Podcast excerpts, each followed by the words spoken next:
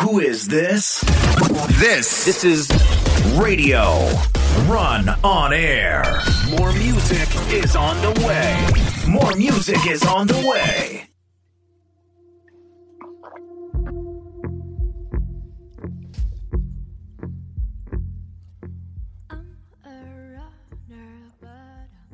Lütfen dikkat. Oğuzhan Akay'la Runner başlıyor.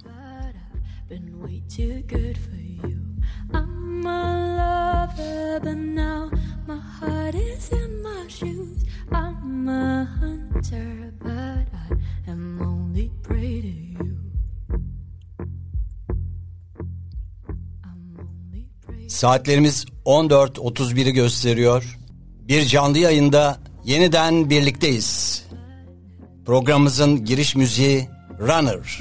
I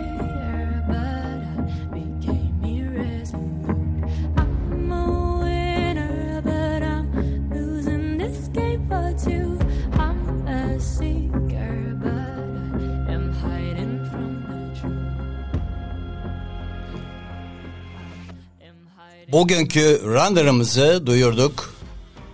Ama duymayanlar için anons edelim. Ülkemizin yetiştirdiği değerli müzisyenlerden, yapımcılardan aslında her şey demek mümkün. Yani müzikle ilgili aklınızda ne varsa o.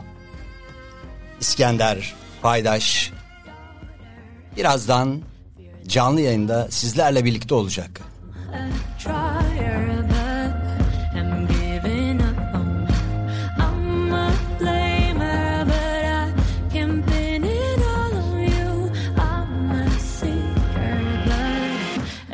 My skin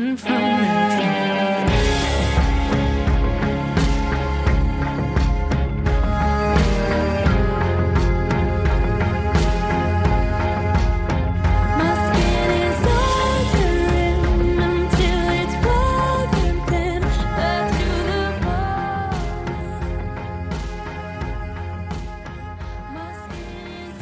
Müziğimizi fona alıyorum ve karşınızda İskender Paydaş.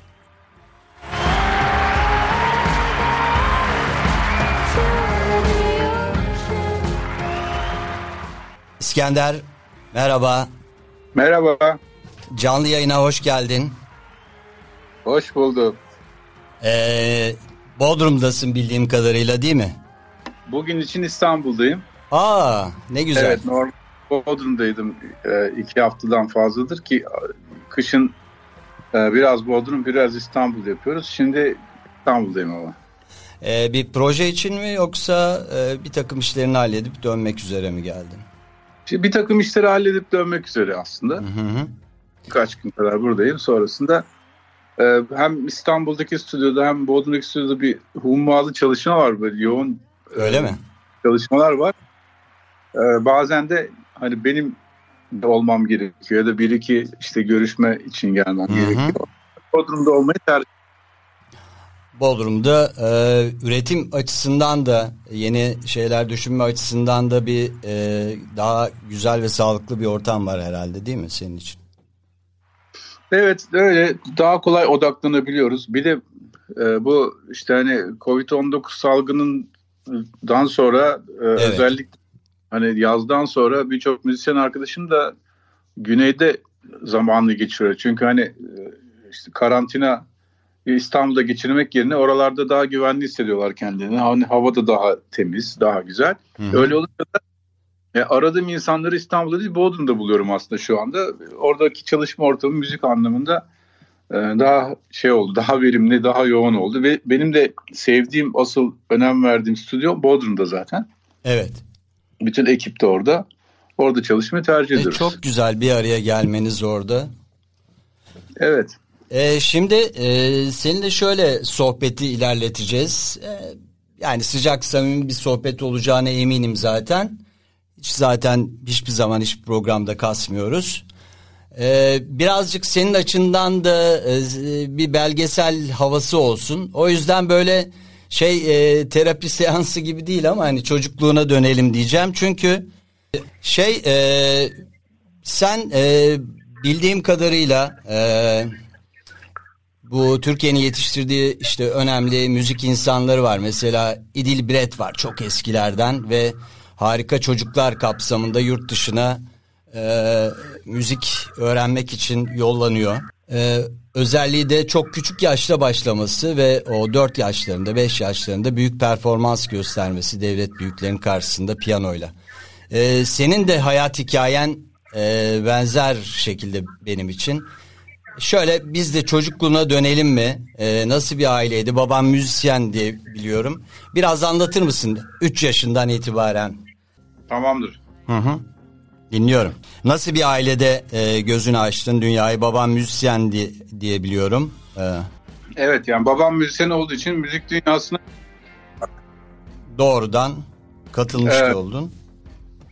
bir E, de evet. hep dediğim bir şey var. O zamanlar e, mesela mü- müzik böyle bilgisayarlarla falan şey, canlı yapılan bir şey. Hı hı. Orkestra, Batı müziği orkestraları da sıkça prova yapıyor. Evet. E, ve o zamanlar öyle prova stüdyoları falan da olmadığı için daha hı. çok orkestra şefinin e, evinin salonunda falan yapılıyor provalar. O yüzden de ben doğduğumda emeklerken falan davulların arasından, orkların altından falan geçerek emek. Çünkü salonda e, müzik yapan müzisyenler vardı. Evet. Onlarla o, o şekilde büyüdüm. Hani birebir e, dünyam zaten e, öyle şekillendi.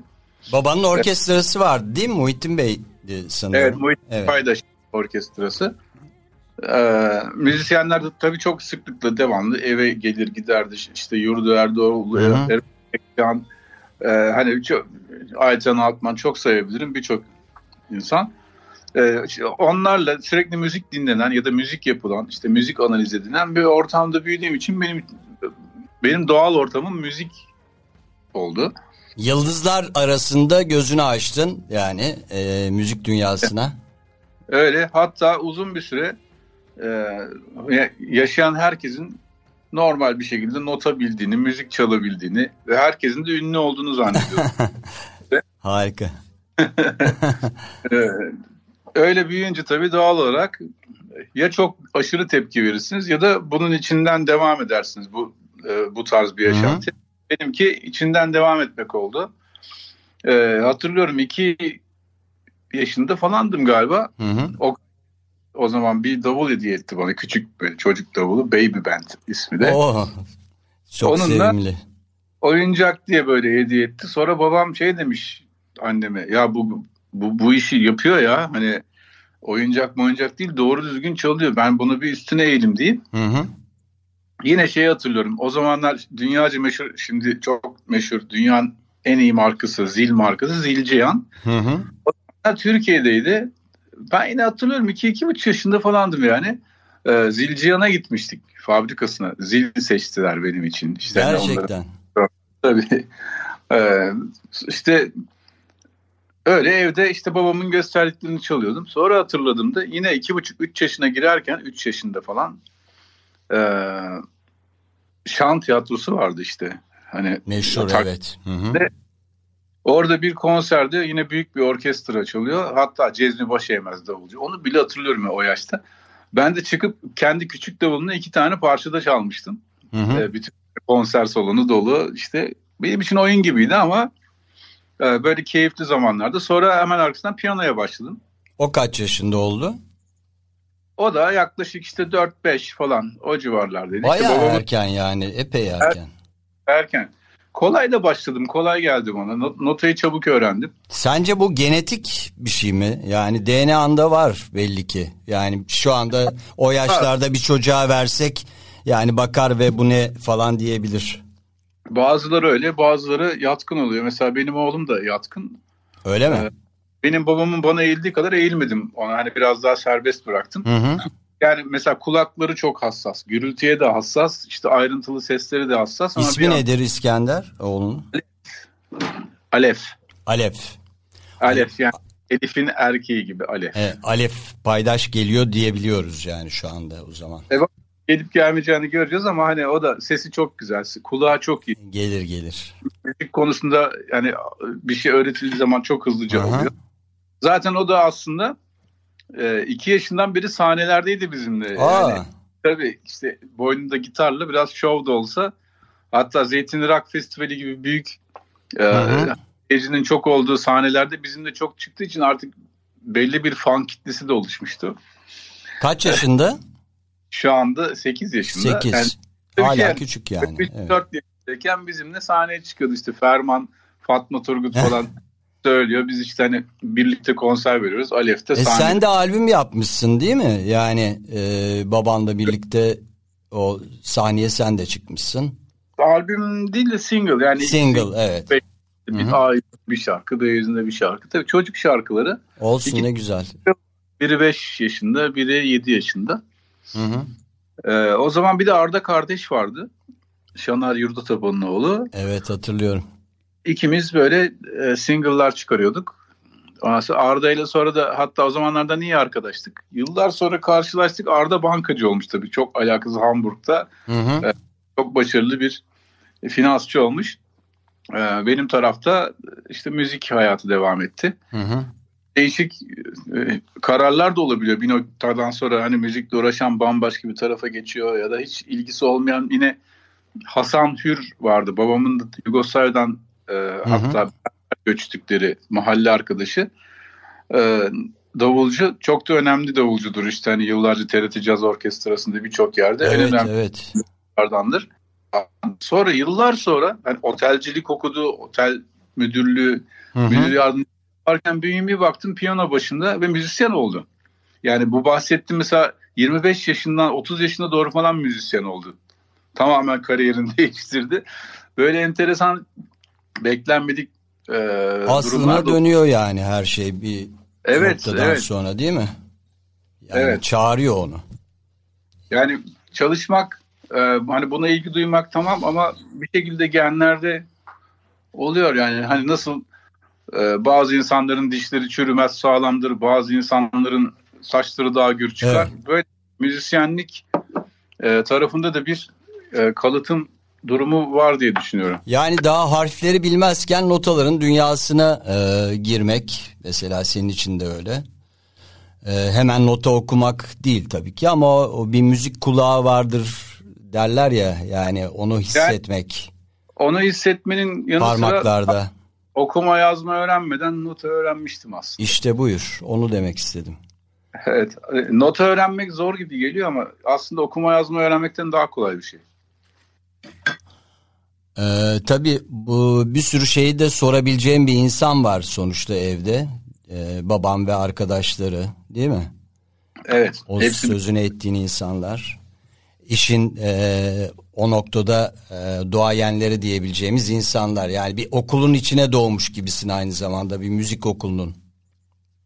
E tabii yani e, bir yandan evin dışında mesela çaldıkları işte kulüplerde bazen gündüz matineleri olduğunda hep oralarda da olurdum ve hani sahneyi çok iyi bilirdim. Hı hı. İşte stüdyolarda hep onlarla beraberdim. İşte bütün o çalışmaları e, yani gayet içinde yaşayarak büyüdüm. Hı hı. Hatta sahne de almıştım. 140 tane falan konser vermiştim işte 5-7 yaşlar arasında. Mü- müthiş bir rakam.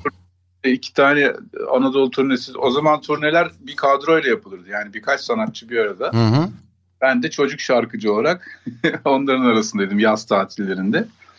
Böyle bir örnek var mı yani başka senden başka? Benim hiç aklıma gelmiyor. Türkiye'de benim bildiğim pek yok ama yine çok erken yaşlarda başlayıp sahnede pişmiş ee, çok da önemli müzisyenlerden biri olmuş. Ercüment Ateş var. Hı hı. Harcı beyaz kelebeklerle başladığında Ha. ben o zaman dedim o da 12-13 yaşındaydı yani. Ee, Çok yetenekli harika çocuktu o da. Ee, Ama hani bu tür dediğin gibi şarkı söyleyecek, çalacak işte bir devamlı müzik dünyasının içinde yaşayacak. Ve büyüyecek. ömrünü buna verecek. İkinci bir örnek Yok. Türkiye'de bilmiyorum. Yok, Yok. galiba. Ben ben de bilmiyorum yani araştırdım e, bulamadım aslında. Belki işte dediğim gibi daha eskilerde klasik müzik e, sanatçıları İdil Biretler falan filan e, var ama daha sonra e, o projede bir şekilde bitmiş. Şimdi daha sonra ne oldu peki o 8 yaşlarından sonra nasıl devam etti serüven? Konservatardaydım. Hı hı. İstanbul Devlet Konservatuarıydı o zaman ismi. Evet. Orada eğitime başladım. Çok güzel de başladı. Fakat e, ilkokul 3 özellikle ilkokul 4'e geldiğimde Hı hı. e, ilkokul 4 e, aşağı yukarı ne zamana geliyor? Bahsettiğim 1977 falan gibi. Türkiye'de bu anarşi, terör, sağ sol olaylarının çok Hı hı. e, 10-11 zamanlar- yaşlarındasın yani aslında. Değil mi? yaş- Evet. Evet 9 10 11. Konservatuvar suyunda ilkokulum Taksim'de Hı hı. hayatım şeyde geçiyor. Yani hani bu en e, o zaman sağ sol çatışmasının öğrenci olaylarının anarşinin falan en yoğun olduğu yer Beyoğlu, İstiklal, Taksim civarları falandı. Hı hı. Sürekli e, hani böyle tehlikeli bir ortamda yaşıyorum. Bunun baskısı ayrı. Ve bir yandan ilkokul 4'te dersler birden ağırlaşıyor. E, ilkokul ve konservatuarda da iyice ne yükleniyorlar bana. Hani bu çocuk yetenekli biz bunu yetiştiririz diye ve bir türlü anlamıyorlar benim dilimden. Ha. Yani hayatım sürekli çalışmak ve tehlikelerden kaçınmak. Konservatuar hangi bölümdü? Ee, enstrüman e, çalıyordun değil mi? Yani e, Evet, piyano. piyano. Ee, sonunda konservatuarı bıraktım. Yani bıktım hakikaten o kadar yüklenilmesine. Konservatuarda da öğrenci olayları oluyor. Benim Babam falan bırakma oğlum böyle bir şey söyledi mi ya da çevren? Baktık ki yani evet ben hani bir şekilde kendi çapımda bunu almışım yani bütün bunlardan. Hı hı. Sonra 13 yaşına kadar falan müzikte hiç ilgim olmadı. Aa, Hiç- bayağı ara verdin yani. Yani bütün tanıdığım insanları unuttum bile. Hani sadece birlikte işte hani o büyüdüğüm abileri falan hani görsem yolu tanımaz derecesinde unuttum. Hı hı. Bu kadar tamamen bir böyle e, ket vurmuş beynim. Sonra 13 yaşında falandım yani. Hı hı. ya da orta 2, orta 3 falan. İşte ama yani böyle okulda işte teneffüslerde sı- sıraya vurarak davul çalıyorum falan kendi kendime hani boyacıların yaptığı gibi. Arkadan da bir bizim arkadaşlar var işte okulda yine bir sıra arkamda oturuyor. Bir gün ikisi döndüler bana şey dediler. Ha pardon bu arada aralarında konuşuyorlar işte Hı hı. Basçısı da işte bası bilmem ne yapıyor falan. Ben de dönüp o öyle bas öyle değil falan diyorum. Sen ne anlarsın ya falan diyorlar. Ondan sonra ben de hiç umursamıyorum. Ee, hani onların şimdi keşfettiği şeyi ben iki yaşında Zaten ama kendini de- deşifre etmemişsin bile henüz Yok, onlara.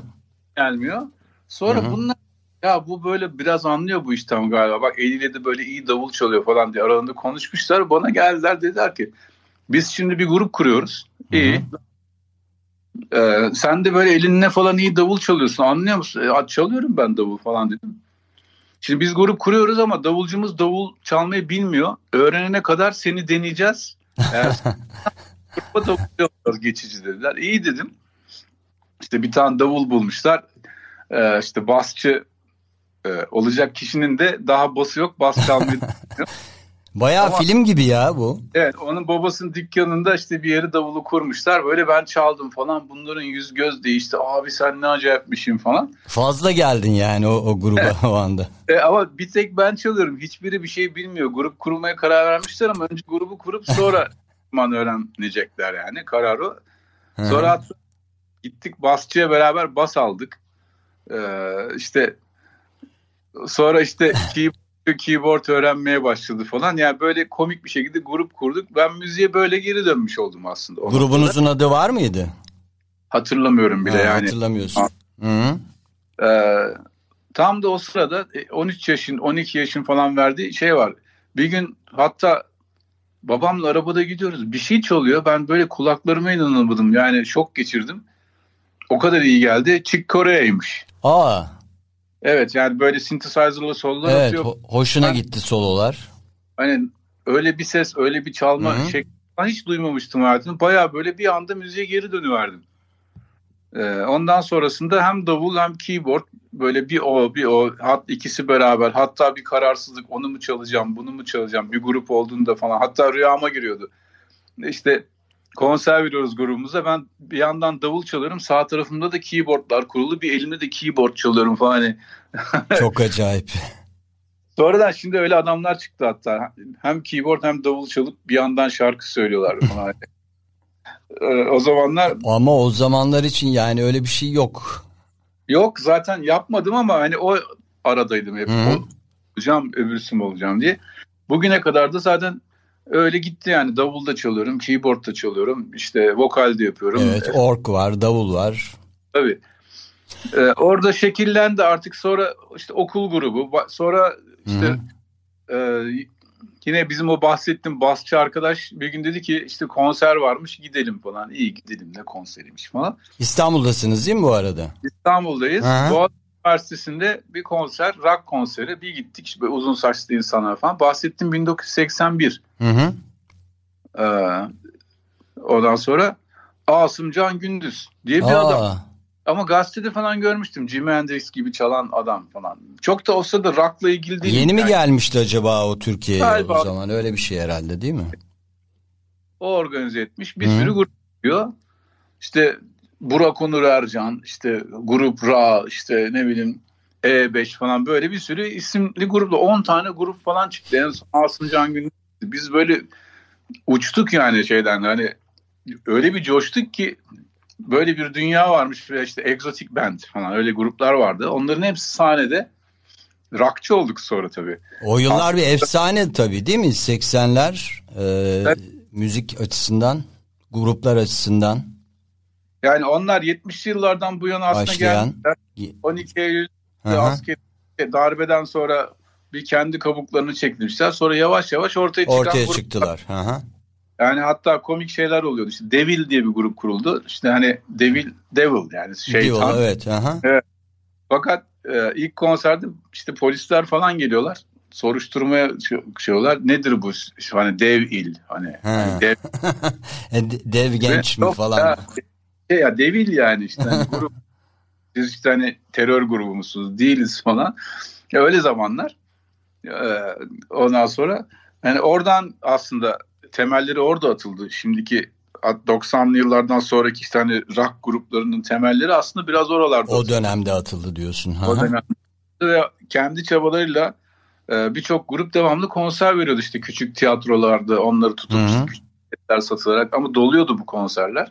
Asım Can Gündüz de onların hani en organ, organizasyonu en güçlü olan e, da Asım Can Gündüz organizasyonları olan konserlerdi. İyi de gitar çalıyordu değil mi Asımcan? Yani çok çalıyordu. Basçı Girol Ağırbaş, davulda Bulut. Yani hani o zaman isimlere bak. Ee, yani müthiş müzik çıkıyordu. Bunlar hep bize ilham oluyordu ve bir arada büyüdük. Birçok müzisyen işte Volkan Başaran bizim gitarcımızdı. Hı hı. Davulcumuz, Turgut Alp Bekoğlu davulcumuzdu. İşte ben keyboardçuydum. Bazen ben davulcuydum.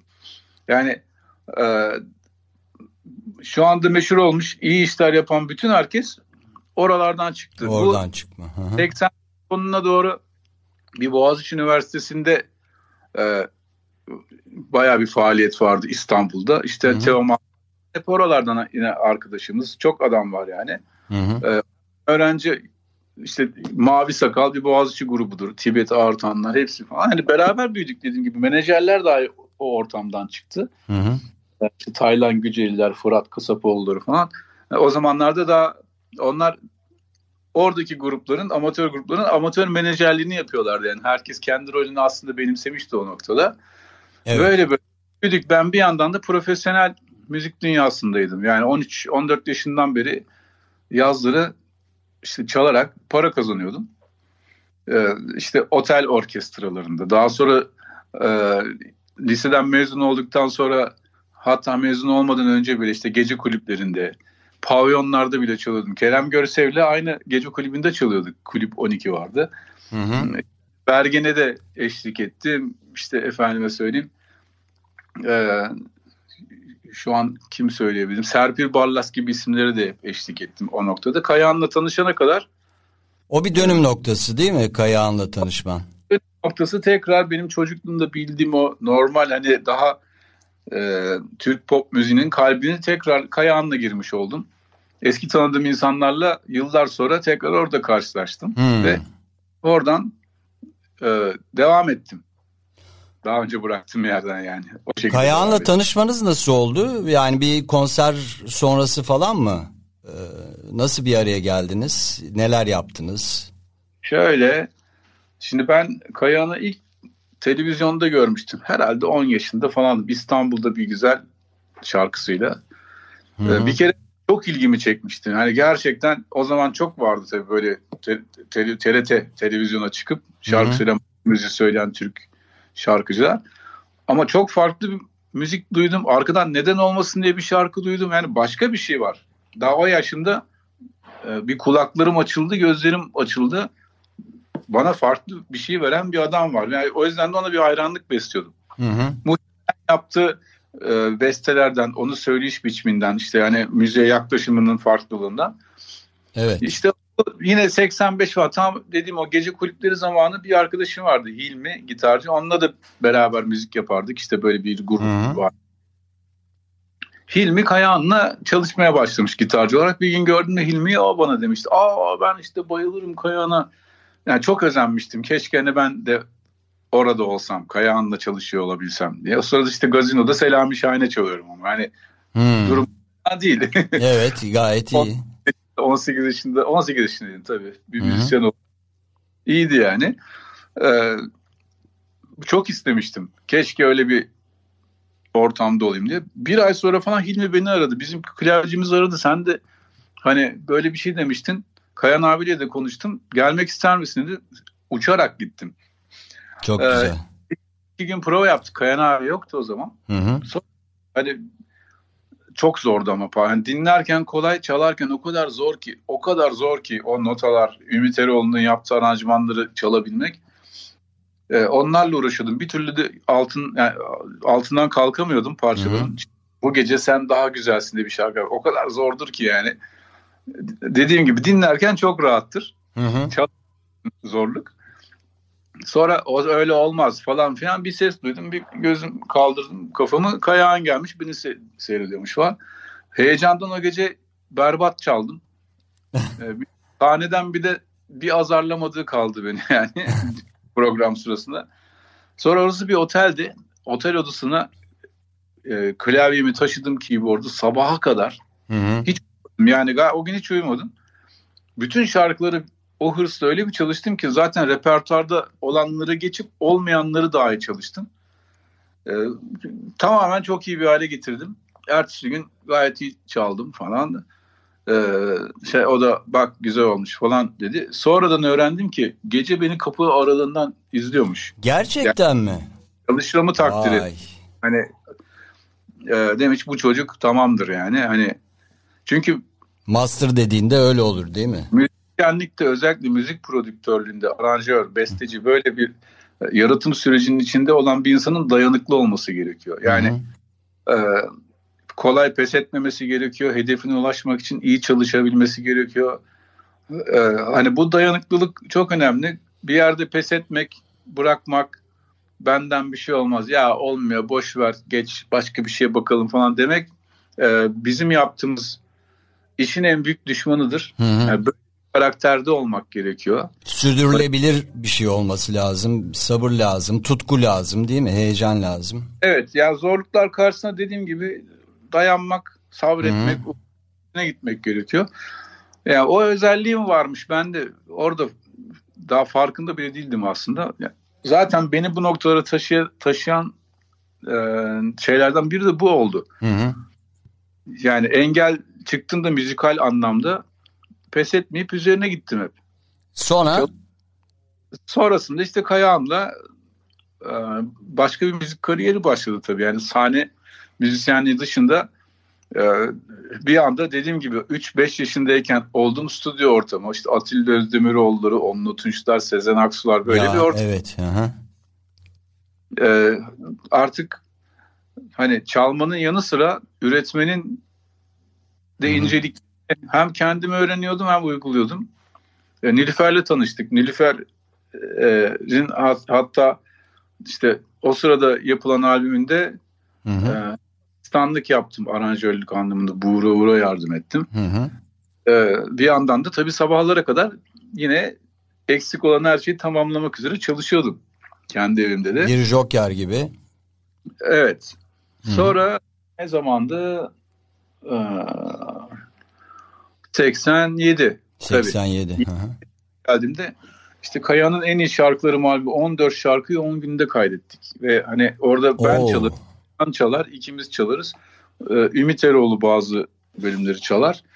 Ağırlıklı Ümit Eroğlu aranjmanlarıdır ama o aranjmanların yapısını demoyu demoları yani. Bir de bir araya gelip çalıyorsunuz değil mi o yıllarda? Yani şimdiki gibi ayrı ayrı kayıt falan öyle bir şey birleştirme yok henüz ya da Yok. e, çok Genellikle bir arada çalıyoruz ama yani kanal kaydı o yapılıyor. Hı. ilk aranjmanım o albümdedir. Yani tamamen bana bırakılmış Üsküdar'ın incisi diye bir şarkı vardı. Hatta albümün çıkış şarkısı oldu sonra. Hı hı. Şimdi tabii ne kadar yanlış şeyler yaptığımı hani safça aranjmanlar yaptığımı duyuyorum o parçada ama o zaman için hem bana iyi geliyordu hem de bir takım modern tınıları duyuyordu. E, iyiymiş evet. Benim içimde var olan kaynaklanan. O çok yoğun çalışma da bir dayanıklılık gerektiriyordu. 14 şarkıyı 10 günde kaydetmek yani imkansız bir şeydir. Hı hı. 14 şarkılık bir albüm bir senede falan yapıyoruz şu anda. Ya Ee, yani teknolojiye rağmen daha e, yoğun emek e, harcanıyor ama daha yaratıcılığa yönelik bir e, harcama bu diyebiliriz herhalde değil mi? yani işin içinde performans da var ama. Yani. Bir hı, yandan performans da var. Şarkı söyleniyor. Şarkıcı olarak gitar çalınıyor, keyboard çalınıyor falan. Ee, o albüm de başarılı oldu. Arkadan Nilüfer'in Mor Menekşe şarkısına, ilk Nilüfer söyledi Mor Menekşe'yi. Orada vardım. O albümde yaptım şeyler oldu. Ee, Ve öyle başladı. Sonra arkadan Nazan Öncel, yine Nilüfer, Kayahan, işte Eurovision derken e, çok yoğun bir çalışma şeydi. Her bir kayıt benim için yeni bir maç gibiydi. Hı hı. 21 yaşındaydım. İlk defa Cumhurbaşkanlığı Senfoni Orkestrası'ndan müzisyenlerin oluşturduğu e, bir yaylı grubuna Nilüfer'in bir Böyle Ayrılık Olmaz şarkısının aranjmanını ben yapmıştım işte. Evet. Orada o yaylıları çaldırıyorum. O notalara da hata yapmamak için yine sabahlara kadar uyumamıştım. Heyecanlı oluyordu artık böyle konuşamıyordum. Hani karşısında bulunduğum müzisyenlerden dolayı. O sınavları da atlatabildim. Sonra 1989 1990 Kuşadası e, Altın Güvercin yarışması çok önemliydi. Orada e, iki parçada orkestra şefliğini ben yaptım. Aranjmanları da ben yazmıştım. Bahsettim yine 22 yaşında falanken. Yani Karşımda işte, koca Turan Yükseler e, orkestra şefi, Garo Mafyan orkestra yönetiyor. Böyle bir üf, isimlere Müzisyen- bak yani. iki şarkıyı da ben bu şekilde götürdüm. Yani e, bu hem biraz da ces- cesur hareketlerdi aslında bakıyorsun. Şimdi düşünüyorum da e, hani ödüm patlayarak da olsa yaptım ama bunları. E, bunlar benim yani hem Cesaret kork- etmeden bir şey olmuyor zaten değil mi Evet, İskender? Risk almadan ya da. risk almadan işte korkmadan Hı hı. falan e, yani dediğim gibi ödüm patlaya patlaya yapıyordum ama yani yapmak isteği onun önüne geçiyor. Hı hı. Ve yapıyorduk sürekli olarak uykusuzdum. Sabahlara kadar nota yazıyordum. Sabahlara kadar dişleri yetiştirmeye falan. Yani Bunun özel- adı tutku değil mi zaten değil mi? Yani o tutku esasında. tutku. Bazen de insan tabii çok şikayet ediyor. Yani kendini düşürdüğü bu durumdan. Yani Kuşadası Altın Güvercin yarışmasında bir hafta herkes Kuşadası'nda denize giriyor, eğleniyor, geceleri geziyorlar kulüplerde falan. Ben sürekli nota yazıyorum. Bir yandan da şikayet ediyorum. Nereden soktum kendimi bu duruma? Yani katılmasam olmaz mıydı bu yarışmaya? Nedir bu diye. Ama bir yandan da yapmaya çalışıyor insan. Yani e, böyle bir şey işte demek aldım almaya çalıştığımız sonuç ya da başarmaya çalıştığımız şey e, işte o tutku. Her şeyin Evet. önüne Ee, bu bir yandan Instagram'dan canlı yayın da yapılıyor. Radyo Run On Air'de. Oradan yazıyorlar bana. Ee, şey e, iyi aranjör kolay yetişmiyor. Ee, İskender e, abi her ne yaptıysan aranjeler efsane diye e, mesajlar geliyor. sağ olsun. Ee, gerçekten e, bir aranjörün yetişmesi e, kolay değil değil mi? Bir zaman isteyen bir şey. Yani şöyle söyleyeyim belli bir yetenek ve be- bir hız varsa hani beyni kullanma Hı hı. hızı, e, bazı şeyler daha çabuk olabiliyor ama yani aranjörlük, müzik aslında prodüserlik yani. Prodüser, Yani hı prodüktörlük. Hı hı. Kağıttır, kalemdir, yazar, al aranje ettim der. O kadardır. Ama onu kaydettirmek, işte şarkıcıya doğru şekilde söylettirmek, onu Evet. son dinlenir hale getirmek prodüktör. Bizde onlar hep karışıyor. Hı hı. Evet çok karıştırılıyor. Söz yazarının işi kağıt kalemdir. O kadar yani. Hani Hı. notasını yazar, öbürü de sözünü yazar. Aranjör de onları orkestra olarak notaya yazar. Hı hı. eder. Yani budur. Yoksa bir şey çalmak zorunda değil aranjör. Tabii. Ama çalmak, çaldırmak, kaydetmek, stüdyoları ayarlamak, müzisyenleri organize etmek. Bir organizasyon var evet ve her aşamayı bilmesi gerekiyor o kişinin değil mi? son dinlenir halde bizim elimize ulaşan Hı hı. hani dinlediğimiz kulağımızla duyduğumuz şeyi gerçekleştiren kişi aranjör değil prodüktördür. Prodüktör. Aranjörlük küçük bir bölümüdür. Hı hı. Bu da çok fazla işi yani mütea, mimar, mühendis, müteahhit olan insanlar var hepsi bir Evet evet. gibi falan. Hı hı. O kadar geniş çaplı bir işi aslında e, tanımlıyor prodüktör e, tanımı. E, kolay değil. Yani bir şarkı şu anda hele daha da zor. Neden diyecek olursak Evet. eskiden insanlar beraber yapardı. Yani şarkıcı bir tane albümü varsa Hı hı. O albüm boyunca söylemediği zamanlar dahi stüdyoda beraber vakit geçirirlerdi. Yani orada olurdu. Hı. Besteciler orada olurdu. işte aranjör orada olurdu. Yani prodüktör bir albüm başlayıp sonuna kadar müzik yönetmeni gibi prodüktör. Bir araya Ya, geliniyordu yani hep. Evet. Hı hı. Film yönetmeni gibi ya da hani Evet. başlıyor senaryonun başından e, filmin işte dağıtımına kadar başında olan kişi oluyor işte hani Evet. film yönetmeni Hı hı. aslında. Ee, bütün o süreçte müzik sürecinde şarkıcının da devamlı stüdyo olduğunu düşün. Hı hı. Ee, hani böyle bir durum vardı. Şimdi öyle bir şey yok. Şarkıcı sadece gelip mesela yarım saat kadar şarkısını söyleyip ya siz hataları da düzeltirsiniz. Halledin deyip gidiyor değil mi? Böyle dünyadan haberi olmuyor. Hani oralarda ne kimsenin haberi olmuyor prodüktörün dışında. En son bir şey dinliyorlar. O noktada da genellikle ya içime sinmedi. Benim sesimi biraz daha açsana. Hani bunu telefondan dinleyerek yapılıyor. Ya Hiç- işte hiç olmayacak bir şey. Hı hı. e, Bunlar şeye benziyor. Hani evi bitirmişin sonra ya şu balkonun şu detayını sevmedim. Balkonu yıkıp yeniden yapar Ya mısın? ayrı bir masraf, e, emek Evet. şeyi, israfı. Şarkı söylemeye dahi gelmiyorlar artık. Evinden söyleyip yolluyor. Yani hani çok Oo. güzel Oo. falan. O noktada ben artık bir süredir e, bu işi çok azalttım. Dışarıya yapmıyorum. Hı hı. E, kendi yöntemimle yapmayı tercih ediyorum. Yani yine stüdyoda bir arada olacağız. Beraber yapacağız, söyleyeceğiz, çalacağız. Beraber yapacağın kişileri seçiyorsun. Olabileceği bütün aşamalarda yanımda olacak. Hı hı. E, halen yapan çok başarılı sanatçılar da var. Yani şarkıcılar da var. Hı hı. Aşamalarda kendi o sırada bir görevi olmasa dahi orada olan. Özellikle bir de bestesini ve sözünü yapmışsa zaten orada olmak zorunda bence. Hı hı. Öyle olduğunda zaten işler başarılı oluyor. Daha hızlı yürüyor. Diğer türlü bir yap, yolla, işte revize al falan. Hani bu hiç böyle bir görev adamı benim e, karakterim değil. Şey, şöyle bir soru geldi. En keyif alarak çalıştığı sanatçı kim diye ama herhalde öyle bir kişi adını vermek istemezsin diye Yok düşünüyorum. birkaç birkaç kişi var. Yani Vardır. Harun Koca çok iyi müzisyendi. Çok da iyi anlaşıyorduk. Hı hı. Şimdi hani dinleyince yaptığı şarkıları falan anlaşılır. Çok iyi bir basçıydı bir yandan. Hı hı. Onun çok keyifliydi. Yani iyi de çok da iyi bir enerjisi vardı. E, Aramızda değil artık ama Evet. e, çok güzel çalışıyorduk. Sonra e, mesela Kayan abinin değişken huyları vardı. E, işine çok hakimdi. Bir yandan da o gün mesela kendini iyi hissediyorsa, keyifli neşeliyse onunla çalışmak da çok zevkliydi. Hı hı. Özellikle söylerken çok iyiydi. Yani çok profesyonel bir şarkıcıydı. Gerçekten Türkiye'deki birkaç kişiden biridir. Ee, şarkı tekniği açısından. Oralarda çok keyifliydi. Sertab'la çalışmak, Sertab Erener'le çalışmak Evet. çok keyiflidir. Tarkan'la çalışmak çok keyiflidir. Çok o da işinin başındadır hiç ayrılmaz yani. Ve yani çok akıcı bir çalışma olur onunla yapıldığı zaman. Ee, şu an gelmiyor aklıma var. Yani Hı hı. Keyifli çalışma yapılan müzisyenler bolca var. Levent Yüksel mesela geliyor benim aklıma. Ee, özellikle e, Sertab'la ilk yıllarda beraberdiler falan.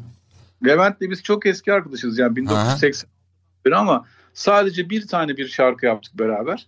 Ondan sonra koptu Yani galiba. daha da böyle denk gelmedi yani. Denk gelmedi. Hı. ederiz ama bir tane şarkı yaptık. Mirkelam'la çalışmak zevklidir. Evet, Yine Fergan. Hı. veririz. Beraber yaparız yani. Hı hı. Ee, Şebnem'le Şebnem Ferah'la çalışmak da e, yani o zamanlar için Yani çok zevklidir diyemeyeceğim çünkü yani Şebnem çok iyi müzisyen fakat ilk iki albümde ben onu bir Türkçe rock söyleme ve hani Türkçe rock düşünebilme tarafına çekmek için çok çabaladım. Hmm. O da e, ona çok iyi e, hani o noktaya yöneldi, çok iyi eğildi. Ama bizimki hep şeydi hani olmayan bir şeyi yeniden yaratma çabası olduğu için zorlu çalışmalardı. Evet, e, Ama Şebnem de reklam müzikleri e, falan e, seslendiriyordu. Ben de oradan tanıyorum reklam sektöründe olduğum için halen. Evet yani o zorlu çalışmaların keyfine sonra çıkaramadık yani. O sonrasında çıkarttı ama biz beraber çalışmaz olduk ondan sonra. Ee, o yüzden hani bir araya gelip de şöyle çok süper keyifli kayıt yapmak yerine şarkılarla savaşıyorduk diyeyim yani. yani bizim birbirimize bir derdimiz hiç olmadı da şarkılarla uğraşmaktan çok yorucu ama sonuçta çok başarılı bir yani iki tane albüm yaptık. Ee, e, Sen kendinle birlikte birçok sanatçının ve müziğin de rotasını, e, kaderini değiştirdin diyebiliriz. Esasında e, Türk popüler müziğinin e, en yenilikçi ritimlerini bulan, teknolojiyi en iyi kullanan insanlarından birisin. Aynı zamanda yani müzisyenliğinin dışında e, tam bir hani e, müzik insanı her yönüyle, her tarafta. Ee, bu anlamda yani bir şey gibi Süpermen gibi her tarafa yetişmişsin herkesle beraber olmuşsun. Ya teşekkür ederim. İşte elimden geleni yapıyorum. Yani müzik de benim kendimi ifade aracım. Şarkı Hı hı. söylediğim zaman da şarkıcıların içine kendi yani onlara onlarla beraber yaptığım e, yüzde 50'ye kadar olan bir bölümünü hep kendi müziğimle doldurmaya çalışıyorum. Zaten e, çoğunlukla söylerim. Yani benimle çalışıyorsan hani bir ortaklık yapıyorsun. Hı hı. Benim müziğe de razı olman gerekecek. O- Onun için gel bana eğer benimle bir şey yapmak istiyorsan.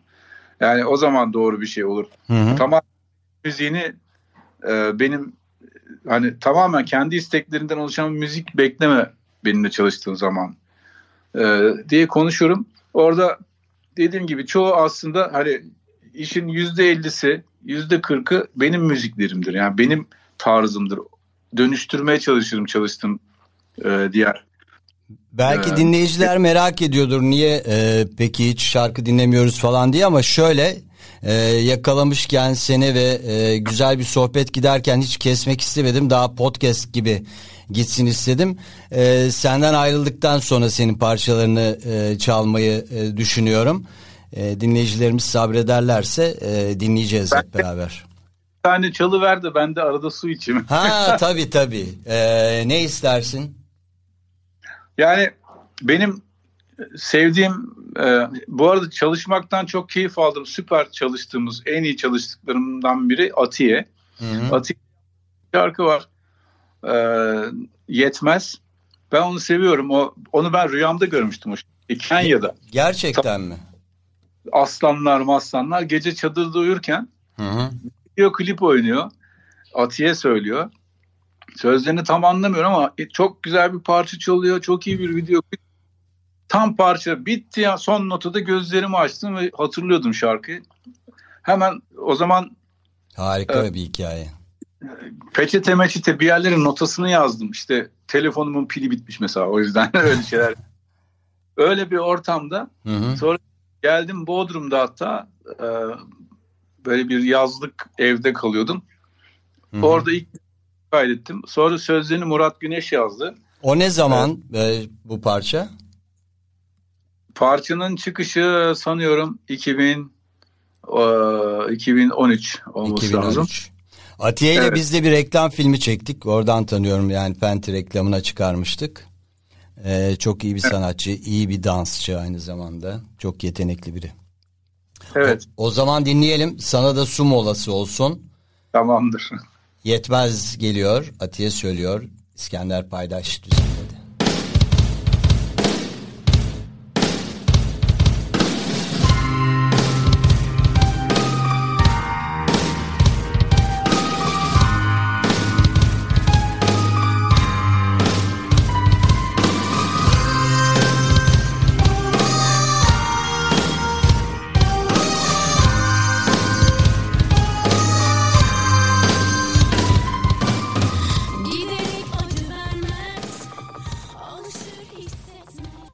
Evet Oğuzhan Akay'la Runner'dayız. Ee, bu haftaki Runner'ımız İskender Paydaş.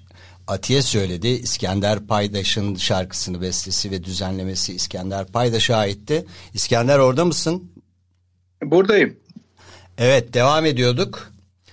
Ee, sen bu arada birazcık da olsa e, susuzluğunu gidermişsindir diye düşünüyorum. Ne dersin? Evet evet. Ee, biraz daha vaktin var mı? Daha Yani tam bir- hikayeni bitiremedik çünkü. Evet. Bir 15 dakikam falan var. Tamam güzel o zaman e, hadi sen planlayarak ama bir şey de atlamayarak devam et. Mesela e, daha zamansız şarkılara gelemedik. E, Evet, şimdi e, 2000'li yıllara kadar işte ağırlıklı olarak hı hı. ara, yani müzik prodüktörlüğüne çok ağırlık vermiştik tabii. E, fakat bu arada kendi ya da ortak çalışmalarım da vardı ki yani bunlardan hani farklılık yaratmaya çalıştığımız çok güzel bir çalışmayı biz Mirkelam'la yaptık 1995'te çıkan. Hı hı. Aslı 1986'ya dayanan oradan başlayan bir çalışmanın son noktasıydı 1995'te çıkan Mirkelem albümü. Ee, Ve her gece parçası değil mi? parçası 1988'de yapmıştık. Hı hı. hatırlıyorum. Ee, işte o hep şeydir. Hani yılların demlenmesi, çok ağır çalışmalar, bir şeyi farklı yapabilme e, çabaları hep vardı. O noktada bazen insan şey olur.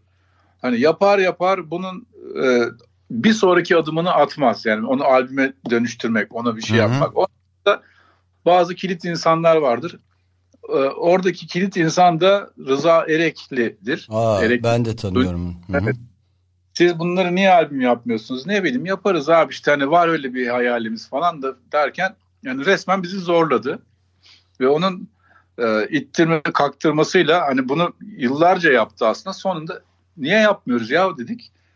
Oturup 93 sonu çalışmaya başladık. 95 Haziran'ı gibi çıkarttık ve hani biraz da olsa Türkiye müziğin Türkiye'deki pop müziğe bir değişik hava katmayı becerdik. Yani Hı hı. o zaman e, hani daha önce benzeri olmayan bir müziği yap, yapabildik. E, bek, aslında yani e, hedefimiz şeydi. Yani çok saygı duyulan bir müzik yapmak, saygı kazanmak ve bunu istikrarlı yürütebilmekken beklenmedik derecede çok büyük bir ilgiyle karşılaştık. Hı hı. Hani hem Rıza'nın bir- stüdyosunda mı çalıştınız o zaman? e, evet en son mixler birçok kayıt falan orada. Funda. Sanlıman'la beraberdiler galiba ortaksılar değil mi? Yanlış mı Evet. hatırlıyorum? Hı hı. E, o zamanlar Hı hı. 93, 94 ama Rıza'nın daha önceki stüdyosu da Melik Kibar'la aynı ortamda Melki. Stüdyosu. evet. Orayı da biliyorum. Orada başladı aslında. Hı hı. Sonra öbür tarafında. Oradan yürüdü ki Rıza Erekli önemli adamdır. Çok. Yani Teoman'da aynı yolu açmıştır. Tarkan'ın ilk- ikinci albümünde çok önemli rolleri vardır. Yani çok iyi yönlendiricidir. Hı hı. Ee, gibi birçok Sertab'ın ilk albümünde ikinci albümde Candan Erçetin'in ilk albümünde hep Rıza'nın çok şeyi vardır. Büyük katkısı vardır. Katkıları var. Ee, birçok konuda. Ee, yani o Mirkelam albümünden sonra yine farklılık anlamında Şebnem Ferah albümüne imza attık beraber. Şebnem, e, Tarkan Gözü Büyük, Demir Demirkan ben. O da yani maceralı e, ama yani sonunda güzel bir başarı yakaladığımız bir albüm oldu. Arkasından tam anlamıyla bir de yapımcılığa soyundum. Kurban grubunun ilk albümünü yaptık. Hı hı. O da kendi çapında hani farklı bana göre Hep farklı zaten verdiğin örnekler. Evet. Kurban. Hı hı. Rock grubu sahnede inanılmazlar. E, stüdyoda da çalma anlamında inanılmazlar. İşte Deniz Deniz Yılmaz yani Hı hı. solist genellikle şarkıları yazan e, çok değişik bir kafası vardır. Çok değişik şeyler yazar. E, o noktada yaptığımız şeyin hala bugün sanki dün çıkmış kadar e, keyifle dinlendiğini duymak ya da 15 yaşında çocuğun bizim 1998'de yaptığımız 99'da çıkarttığımız şeyi ezbere söylüyor olması tabii hem hayretle karşıladım hem de çok sevindiğim bir şey. Muhteşem bir şey evet. Bu şekilde 2000'li yıllara adım attık. Bu arada birçok şey yaptık. Kayahan'la bir sürü hitler yaptık. Evet. Nilüfer, Nazan Öncel'le hani arka arkaya geldi işte onlar. Hı hı. İşte 90'ın başında yemin ettimle başlayan yani çok böyle yüksek satışlı Hı hı. hareket Mavilim falan gibi parçalar hep devam etti. 2000'ler 2000'lerde e, ben biraz daha işte hani televizyon programı biraz daha kendi içimdeydim. Fazla faal değildim diyebiliriz. İşte hani daha hani o furyanın biraz dışındaydım. Biraz Almanya'da yaşıyordum. Biraz burada yaşıyordum. Hı hı. 2003 gibi işte televizyonda yarışma programı orkestra şefliği falan biraz daha yine göz önüne çıkmaya başladım. Sonrasında Atiye ile tanıştık. Hı hı.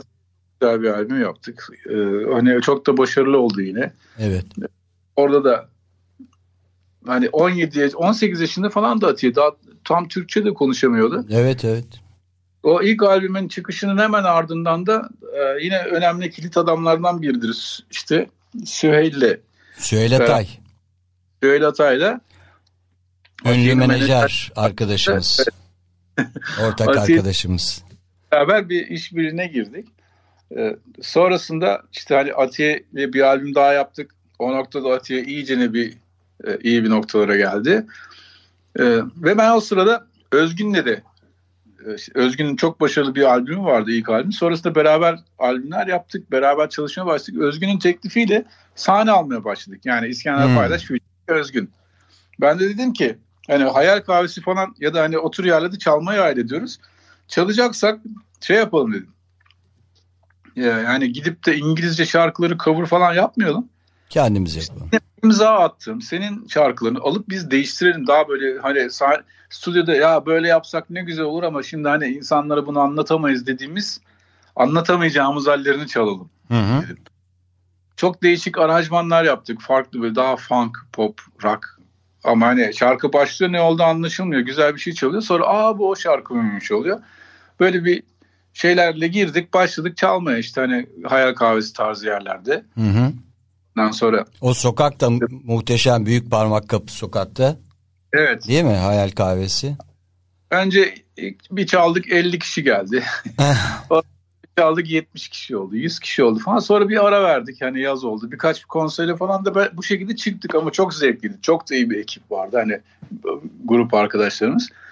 Sonra Süheyl dedi ki İskender ya hani sen niye albüm yapmıyorsun? Ee, yapayım da hani ya düşünüyorum tabii. Aynı Mirkelam ve hani. Rıza Erek yapsana ya. E tamam işte ben de düşünüyorum zaten. Ne düşünme yap dedi yani. Vallahi sana tam da- süheylik laflar zaten bunlar. Devam fikir adamı aynı zamanda. Şey kontrat burada şunu imzala şu kadar damas çıkarıyorlar falan filan. Hı hı. Tamam ya. Sonra o gazla bir girdim. Şey, e, hayal kahvesinde de işte haftalık programa çıkıyorsunuz dedi. Tamam dedik. Öyle başladık. Ya, ilk albümü yaptık işte Zamansız Şarkıları. 2011 değil mi İskender? 2011'de başladı evet. Tabii 2011 Süheyl'le e, yaptığınız e, proje değil mi bu? Bir, zamansız şarkılar bir.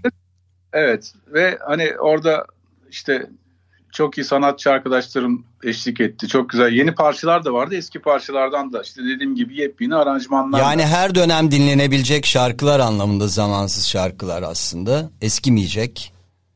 Biraz, ya, İsmini iddia koyarken oydu, iddia oydu ve öyle de oldu. Oldu. Hatta mesela bu aşk fazla sana. Hı hı. Şebnem Ferah bestesi ilk Şebnem Ferah albümünde yapmıştık. Hı hı. Zamansız şarkılar ilk albümünde bu aşk fazla sana bambaşka bir aranjman yaptım daha dans versiyon gibi ve Teoman söyledi. Bir erkek söyledi. Yani erkek hissiyle aynı sözleri. dinletelim mi şimdi onu ister misin? Tabii Sana bir su molası daha verelim o zaman. tamamdır. Bu aşk fazla sana.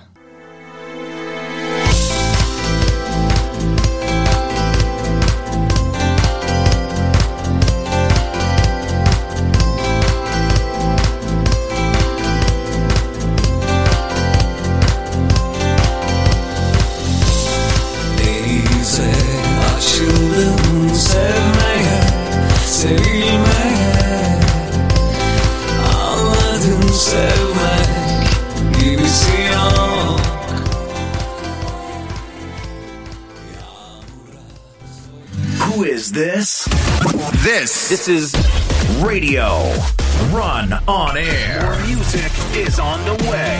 More music is on the way. Oğuzhan Akay'la Runner'dasınız. Bu haftaki Runner'ımız Türkiye'nin önemli müzik insanlarından İskender Paydaş. İskender oradasın değil mi hattasın? Evet buradayım. Evet devam edelim. Zamansız şarkılar. Teoman söyledi bu arada bu aşk fazla sana. Ee, Evet. Bu parçada e, beste dışında e, çaldığın müzik enstrümanı neydi? Şimdi e, Şebnem Ferah'ın sözü müziği. Evet. E, best, Hı e, burada Teoman Yani- yorumladı. e, orijinalinde işte hani ben davul çalıyordum Şebnem'in söylediğinde. İşte keyboardları çalıyordum. Tarkan Gözü Büyük basta Demir Demirkan gitardaydı. Burada e, tabii daha hani davulun bir bölümü canlıdır. Yine onları ben çaldım. Hı hı. E, ama daha her şeydi. Sadece farklı şöyle bir şey var. Arada bir sola var. Evet. E, hani böyle vibrafon gibi falan. Aha. Silafon. Evet. O aslında çocukların kullandığı renkli e, silafonlar vardır ya böyle Evet. hani kızı mor Aha. falan metaller. Müzik dersi yaparlar ya da hani onunla Onu oynarlar. mu kullandın? Evet, o solo onunla yaptığım bir solo. O nasıl aklına geldi? Böyle çocukluktan bir şey mi e, katayım? Hayır, Bir fikir çünkü bu yani. Tam o sırada Nil Kara İbrahim ile bir albüm üzerinde çalışıyorduk ve e, şöyle bir şey gelmişti aklıma. Şarkıları yaparken olabildiğince basite indirgeyelim enstrümanları. Şarkının kendisine odaklanalım. Hani Hmm. sound'a. O yüzden yine toplanıyorduk. İşte birinin elinde küçük bir darbuk oluyordu. Öbürünün elinde minik ukulele oluyordu falan. İşte hatta gidip e, bu tür oyuncak müzik aletlerini böyle oyuncakçıdan falan almıştık. Ah şunu da alalım bunu da alalım. İşte küçük oyuncak marakaslar falan. Hı hı. Yani kullandığımız aleti en basite indirgeyip artık onunla, e, ona değil şarkının kendisine odaklanalım diye böyle bir şey konuşmuştuk. İyi fikir On- evet. diye bakıyorduk. Hı hı. Müzik hala güzel geliyorsa o zaman iyi bir müziktir. Orada Tabii Daha tabii. çok- oradan kalma bir şeydi. Ya dur ben şunu burada kullanayım falan oldum. Aklıma yani öyle kafamda öyle bir şey duydum. Hı hı. Onu çok ee, yani Teoman'da genellikle böyle gitar solları falan olur rock. evet evet. E, sefer. bayağı değişik bir şey şarkı ona göre. Ama Evet. güzel yorumlamış. Ee, sonra şöyle de bir şey oldu. Geçenlerde Teoman beni aradı. Ya İskender dedim. Nereye gitsem hani kulüpler açık olduğu bir zaman işte yazın. Hı hı. Abi diyor ya işte hani paramparça çalıyor benim ya da bu aşk fazla sana senin yaptığın çalıyor. Başka bir şey çalmıyorlar benden dedi. Şimdi dedi Şehrazat'ın tribute albümünde yaz yaz yaz söyleyeceğim onu istediler. Sen yapar mısın bari o da çalsın etrafta benim söylediğim bir şey dedi. Hı hı. Tamam dedi. Şimdi hatta Teoman'da öyle bir yeni bir parça yapıyoruz. Yani yeni derken yaz yaz yaz şarkısını. Hı hı. Böyle yine bu tarzda bir şey yapıyoruz. Oo harika haber. Yine bir kadın şarkısı, bir kadın besteci ve söz yazarının ve bir kadının seslendirdiği aslında kadın dünyasının anlatımını yine alternatif olarak bir erkek seslendiriyor olacak. Seslendirecek. Ne zaman Hedefim- açık o- olur bu? Zamanlama var mı? Bilmiyorum herhalde bahar aylarında. Bahar çıkar. aylarına çıkar. Hı. Ee, Bizim yaptığımızı ben teslim etmek üzereyim. Diğer e, parçalar da herhalde bir araya gelince muhtemelen bahar aylarında çıkar. Hı hı. Bunun da haberini vermiş olalım şimdiden o zaman. Sonra e, bu 2014 e, albümünden sonra şimdi işte 6-7. yıla giriyor galiba değil mi? Yeni bir albüm yapmaktansa yine e, farklı projelere yoğunlaşmış durumdasın. Ve üçüncü albümü hemen arkasından yapacaktım ama o kadar yüksek bir sahne potansiyeliyle çalmaya başladık ki yılda 245 konser falan verdik. yani. Oo, neredeyse yani e, bir buçuk günde bir, bir günde bir. Yani bir günde 3 sahne alıyorduk mesela düzenli olarak. Haftada bir gün cumartesileri 3 sahne, pazarları 2 sahne alıyorduk ve iki ayrı şehirde. Mesela 3 ay boyunca böyle e, çok yoğun. Böyle yurt dışına Almanya'ya falan da gittiniz mi o dönem? Yok bir kere İsviçre'ye gittik. Hı hı. Daha çok yurt dedik ama hani başımızı kaşıyacak vaktimiz yoktu çalmaktan. Bir de çalmaya çalmaya başlayınca sahnede ve yoğun çalmaya başlayınca Hı hı. insanda alışkanlık yaratıyor. Bırakamıyorsun yani. Gerçekten çok acayip bir şey. E, haftada bir gün mesela çalınmayan bir günse, boş bir günse o gün ne yapacağını şaşırıyorsun. Çünkü hani sürekli sahnede olmanın getirdiği bir alışkanlıkla. Tabii o e, benim stüdyoda yaptığım işleri çok azalmasına sebep oldu. Evet. Fakat bir yandan da e, şöyle bir şey yaptım. Yine alakasız bir halde Katmandu'daydım, Nepal'de dağları falan seyrederken ben niye bunları Yani bu yaptıklarımı senfoni orkestrasıyla yapmıyorum diye bir fikir geldi aklıma. Hı hı.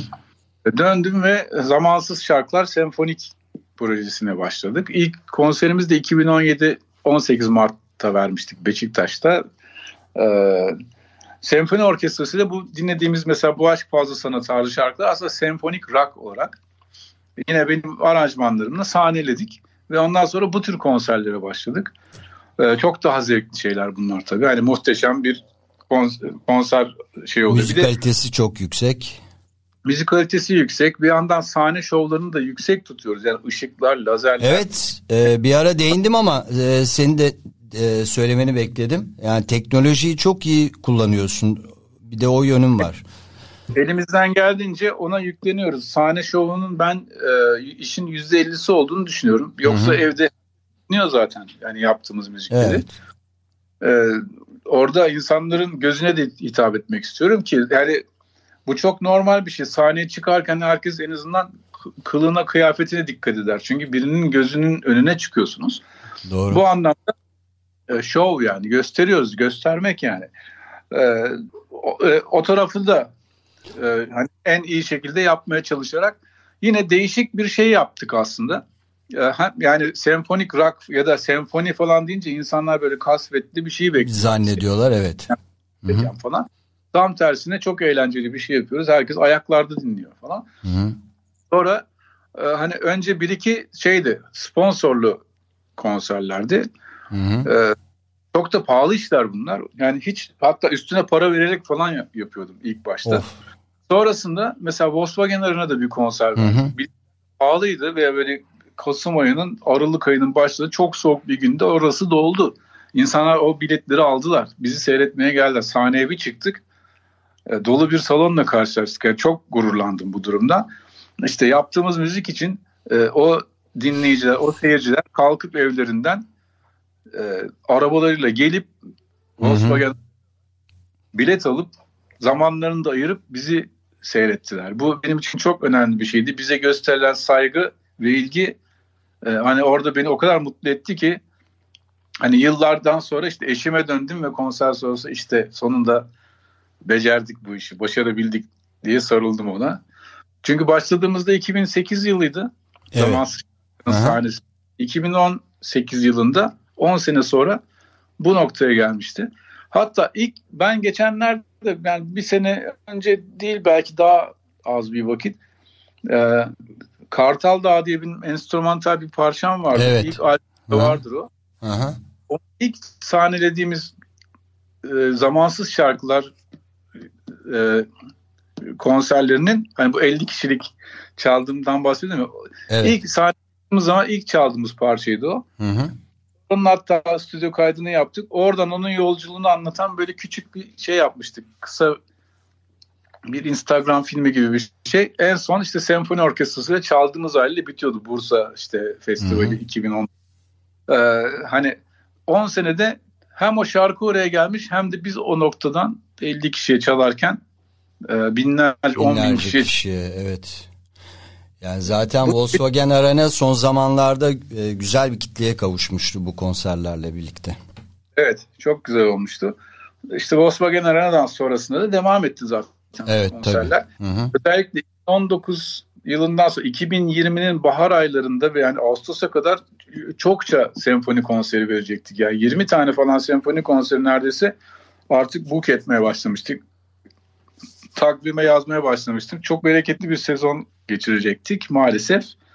Ee, işte Bu salgın Covid-19 çıktı evet. la beraber her şeyi ertelemek zorunda kaldık. İs- İskender bir soru gelmiş Berkay Demiralp o da e, müzisyen arkadaşımız. İskender Paydaş'a göre günümüzün ülkemizdeki müzik ortamı nereye gidiyor? Bundan sonra yeni bir star yani Tarkan, Teoman, Sertap gibi çıkma potansiyeli ne kadar yüksek? E, gelecekle ilgili görüşleri neler diyor?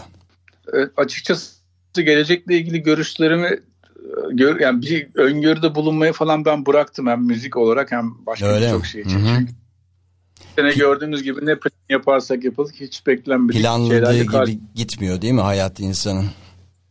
O yüzden de e, hani şunlar olacak bunlar olacak demeyi sevmiyorum ama olanlardan bir sonuç belki herkes çıkartabilir. Olanlar şu. Hı hı. e, şimdi sahnede yani özellikle canlı performansta 1990'ların insanlarını seyrediyoruz hala. Hı hı. Buna ben de dahil. Ben çıkıyorum sahneye.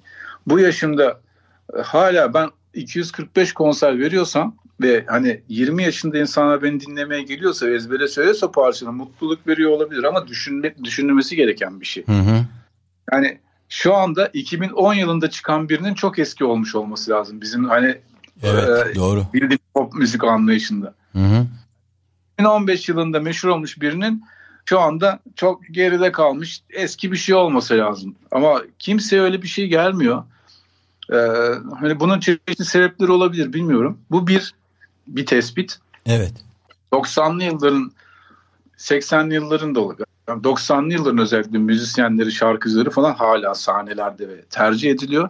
İkinci tespitim de Hı hı. e, Spotify dinleme listesine girdiğinizde, YouTube'a baktığınızda bir takım şeylerde adını hiç hiç bilmediğimiz e, yani hatta yeni yani 2000'li yılların menajerlerinin dahi bu kim ya falan dedikleri insanlar çokça Çok var dinleniyor, evet.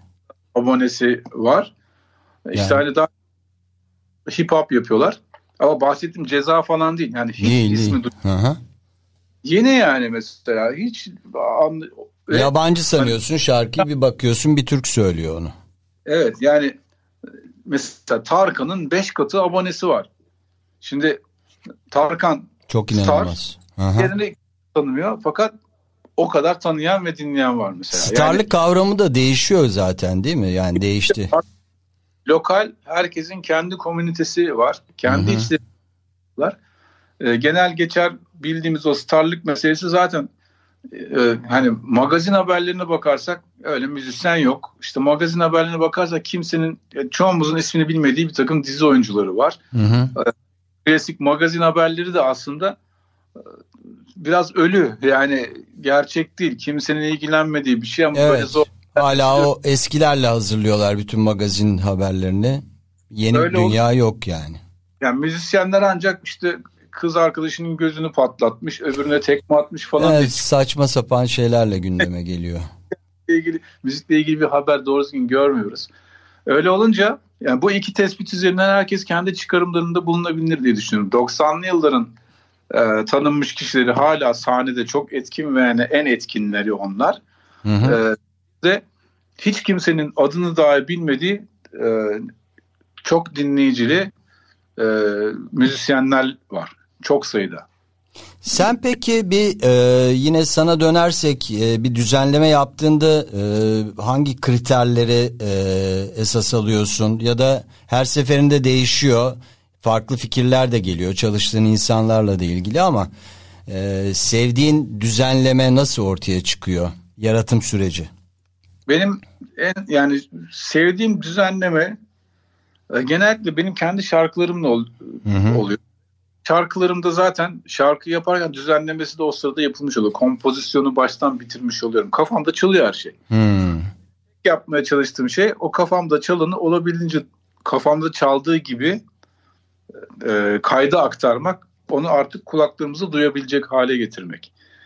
E, o sırada işte kafamda çaldığından uzaklaşmamaya çalışmak. Çünkü o sıra yani o da çok kolaylıkça değişebiliyor. Başka bir synthesizer'dan ses buluyorsun.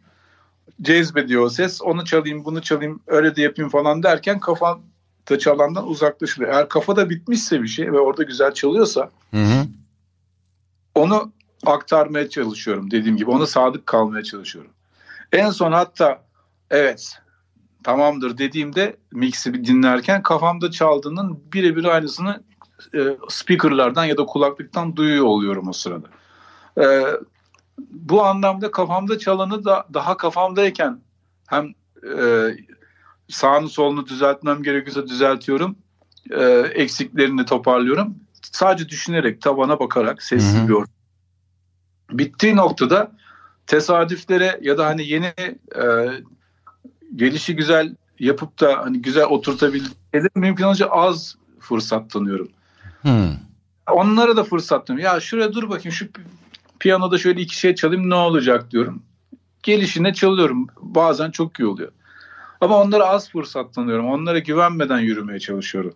Abi yani bakarız ya bir girelim de ne çıkarsa falan. Bunu yapmamak. Sıcak ilham gibi yani o zaten dediğin değil mi? Hı hı. Bazen onlar da yürüyor. Bazen onlar da Bazen yürüyor. yürüyebilir. Ee, o ona girmemeye çalışıyorum. Bazen sırf denemek için böyle yaptığım oluyor ya. Dur bakalım ne çalın ne olacak falan. Ama Başka hani bir şey dinlerken de bazen ne bileyim işte bir kitap e, okurken insan kitabı atar bir şeyler yazmaya başlar ya ilham verecek şeyler vardır böyle katalizör belki sende de vardır öyle Evet. durumlar. Yani işte kitap yazmak güzel bir örnek. Şimdi bir, birisi bir hikaye yazacaksa o hikaye kafasında tasarlar. Nasıl biteceğini Hı hı. bir, bir ana fikri vardır. Onu niye yazdığını bilir. Hı hı. Ana fikri ya da manifestosu vardır. İşte Evet. ne hikayeden onu biçersindir. Yani onu anlatacaktır. Hı hı. Onun var. Bunların hepsi kafasında vardır. Nasıl bitecek? Adam ölüyor mu ölmüyor mu sonunda falan bunları bilir zaten. Evet.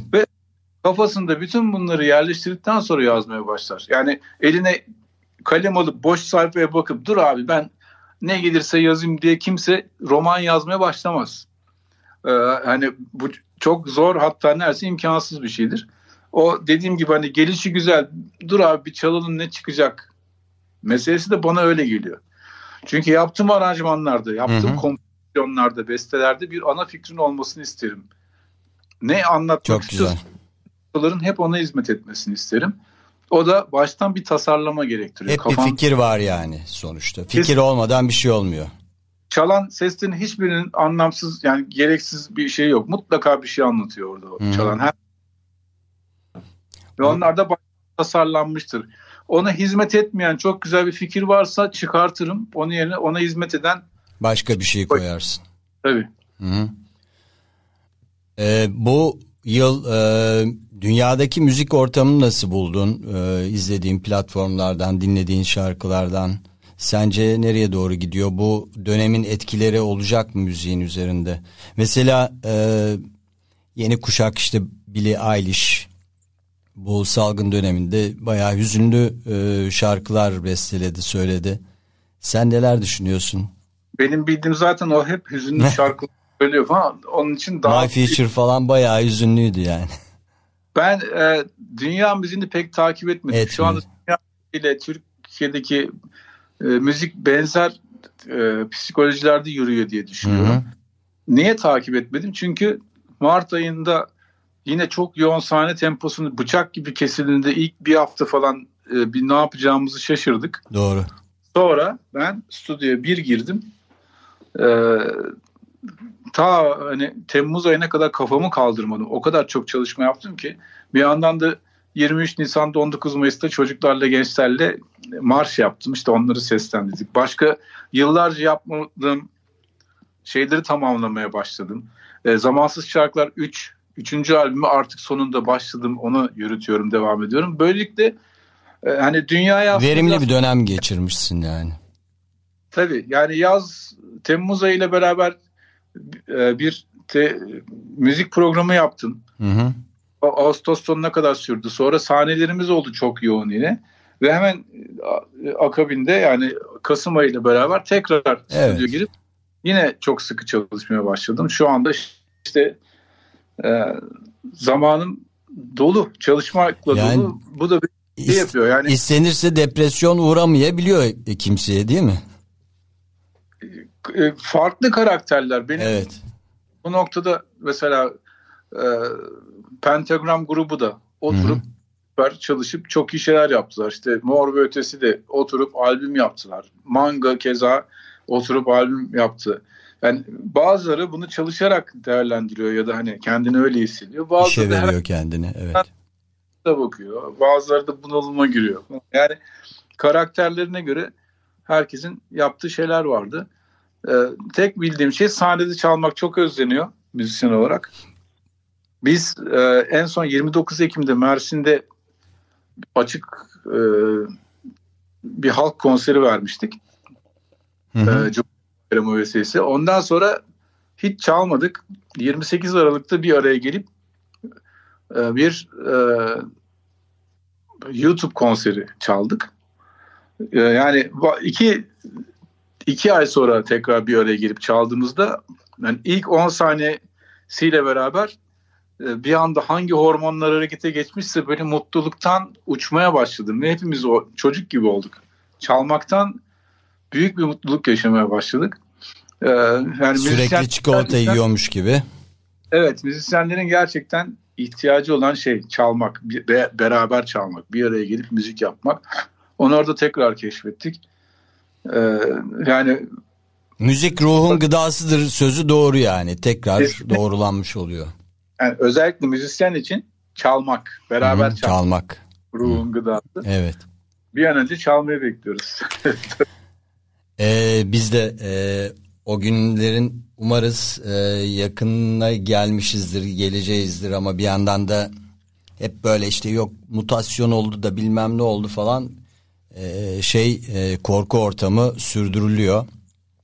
Galiba e, sadece bizde değil bütün dünyada böyle bir abartma ve korkuyu körükleme e, duygusu mevcut. Belki bazılarının işine geliyor ama korkuyla da hayatta hiçbir şey olmayacağı belli. Hani derler ya e, aptallar e, her gün ölür, cesurlar bir kere ölür gibi. Çok da e, bırakmamak lazım, teslim olmamak lazım korkuya. ya korkuya teslim olmamak lazım doğru. Fakat mesela e, korona olan e, kişilerle görüştüğümde abi ne olur Koruyun kendinizi diyor değil mi? yapın kendinizi koruyun. Tabii ciddi- tabii o Yok korona yok o diyorlar. tartışılmaz bir şey. Var. Yani çok da önemli. Ne olur sevdiklerinizde de kendini herkesi koruyun falan diyorlar. Tabii bir bölümde abi bunlar uydurma diyor. Bir şey diyor falan. Sonuçta hani hayatına değer veren en azından başkalarının hayatına değer veren kendine değer vermese bile e, korunmalı diye düşünüyorum şu anda. E, ama hani e, bir şeyler kontrol edilemiyorsa ağır yasaklarla kontrol edilmeye çalışılır. Evet o daha kötü olur. En kötüsü de insanların birbirine uyguladığı yasaklardır. Hı hı. Birbirine işte o niye onu yapmıyor der falan. E, buralara teslim olmamak lazım. Bu durumdan e, kar sağlamaya çalışan, kendini güç elde etmeye çalışan insanlar, odaklar da olabilir. Hı hı. Onlara pabuç bırakmamak lazım. O da nasıl olur?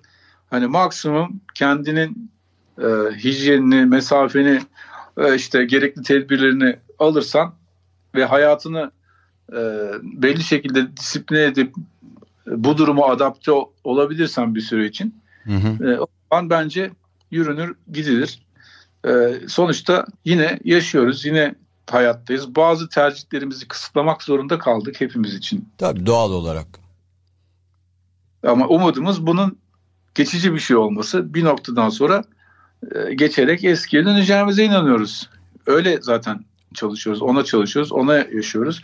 Bir de komplo teorileri falan filan çip takacaklar bilmem ne falan. Yani bunlar da şimdi hani boş boş işler. Dünyada o kadar büyük bir ekonomik e, çark dönerken hepsi duruverdi. Neyin çipinin Yani Hatice Hanım'a çip taksan ne olur yani? Yani bütün turizme, bütün ulaşımı durdur. Sonra nereden ne kazanacaksın çip takarak? Hiç ya? hiç. Yani e, ekonomiler alt üst oluyor bir yandan falan Evet, tabii. yani. Ee, senden o zaman e, gerçi çok güzel şeyler söyledin. Onları e, bir dilek olarak da ele alabiliriz ama ayrıca bir böyle yeni yıl mesajı e, 5 Ocak'tayız. Bugün Salı günü. Saatlerimiz 15.58'i gösteriyor. Şöyle güzel bir e, umut dolu bir e, yeni yıl mesajı iletsen diyorum. Umut dolu bir mesaj bilmem. yani şöyle söyleyeyim. e, olandan bitenden hep yılları sorumlu tutarız. Hı hı. Her Doğru. e, sene harika geçsin falan der. Sonra ah bu sene de bir an önce bitiversin de işte başımıza ne geldiyse bu seneden geldi deyip 2020 suçlanır. 2019 suçlanır. Yılların ne suçu var oysa yani. E, yılları zaten biz icat ettik. Evet. İnsanların icadı bunlar. E, onun bir suçu yok.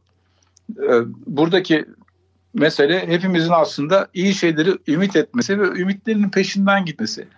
E, öz- özellikle sağlığın ne kadar önemli olduğunu anlayabildik. Huzurun ne kadar önemli ne kadar olduğunu. tabii. Hı hı. Yani huzurdan kastım hani gelecek kaygısı olmadan huzursuzca işimi kaybedecek miyim? İşte yarın öbür gün e, hani banka kredi kartımı ödeyebilecek miyim? Ödeyemezsem elektriğimi kesecekler mi gibi endişelerin olmadığı, sağlığımızın yerinde olduğu, arkadaşlarımızla, sevdiklerimizle, eşimizle, dostumuzla Görüşebildiğimiz. mutlu vakit geçirebildiğimiz bir sene yaşayalım diyorum. Ee, Hani başarılar, hız, yükselme falan bunlar opsiyonel olsun. Olursa olsun, olmazsa da bizi üzmesin. Ama hani başarılı, sağlıklı bir arada güzel sohbet edebildiğimiz, keyif alabildiğimiz bir sene geçirelim. Ve hepimizi ayakta tutacak şey işte müzik, tiyatro, e, sinema, kitaplar, edebiyat, sanatın arkasında olalım, sanatçının yanında olalım diyebiliriz Hatta- belki. Sanatı deneyelim. İlgisi olan denesin ki çok yapan oldu. Ee, Hani bizim muhasebecimiz işte resim yapmaya başladı. Başka bir tanıdığımız restorancı arkadaşımız heykel yapmaya başladı. Ne güzel işte. Belki hiç yapmayacaklardı. Bu bir vesile oldu dönüşümlerinde. Aslında sanatçılık bir meslek değildir. Sanat herkesin yapabildiği, Yapabildiği bir şeydir. kriterleri olmayan bir şeydir. Doktorluk gibi değildir. Tabii Kim- tabii. İstiyorsa yapabilir. Bazıları daha sevilen şeyler yaptığı için bununla yürüyor. Bazıları amatörce kendi kendine yapıyor. Ama mutlaka herkesin bunu yapması lazım bence. E, o yine insanın aslında e, daha çok gelişmesini sağlayan da bir şey. Yani sanat insanın e, kendini tanıması için de bir araç. Yani bırakalım başkalarına bir şeyler yapmayı. E, kendini de doyurması, geleceğe bir iz bırakması için de önemli değil mi? Evet, evet, kesinlikle. Peki e, İskender ya seni çok fazla tuttum. Yani bir saat dedim sana ama bir buçuk saat olmuş. Kusura bakma o anlamda ama çok e, zevkli bir sohbet oldu. Samimiyetine çok teşekkür ederim. Çok güzel anlattın her şeyi. E, şimdi o zaman e, sana veda edelim. Seni azat edelim daha doğrusu. Benim için de çok zevkli bir söyleşiydi. Çok teşekkürler kabul ettiğin için de. Ee, bu geleceğe de kalacak bir söyleşi olacak buna eminim. Ee, herkesin ilham alacağı şeyler söyledin. Sana çok teşekkür ediyoruz ve e, yeni projelerinde başarılar diliyoruz. Bunların haberlerini bize iletmeni istiyoruz. Ee, ve e, zamansız şarkıları yaparsan tekrar bir e, birliktelik diliyoruz seninle. İnşallah bu sefer stüdyoda yüz yüze olur. Seve seve. Çok teşekkür ederim. Çok teşekkürler. Ee, sağlıkla, huzurla, başarılı nice e, günlere diyelim 2021'de. Hoşça kal. Evet, e, İskender Paydaş e, konuğumuzdu. E, onu alkışlarla uğurluyoruz. Tekrar teşekkürler İskender. Hoşça kal. Görüşmek üzere.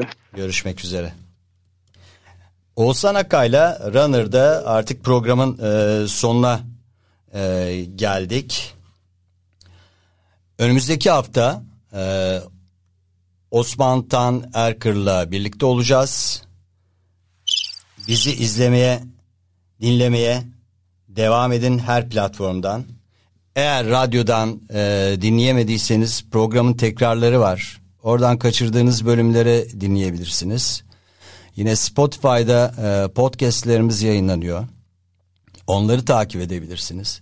Bizi sevdiklerinize, arkadaşlarınıza e, tavsiye ederseniz, eğer aplikasyonumuzu da indirirseniz o telefonunuzda olursa, inanın bu sizin için bir yük olmayacak. Cebinizde bir arkadaşı taşımış olacaksınız. Aplikasyonumuzun adı Radyo Run On Air. Ücretsiz. Herhangi bir e, daha sonra kullanımda ücret falan istenmiyor. Bu da aklınızda olsun. Evet haftaya tekrar bir başka programda Oğuzhan Akay'la Runner'da görüşmek üzere. Hoşça kalın. Bizimle kalın.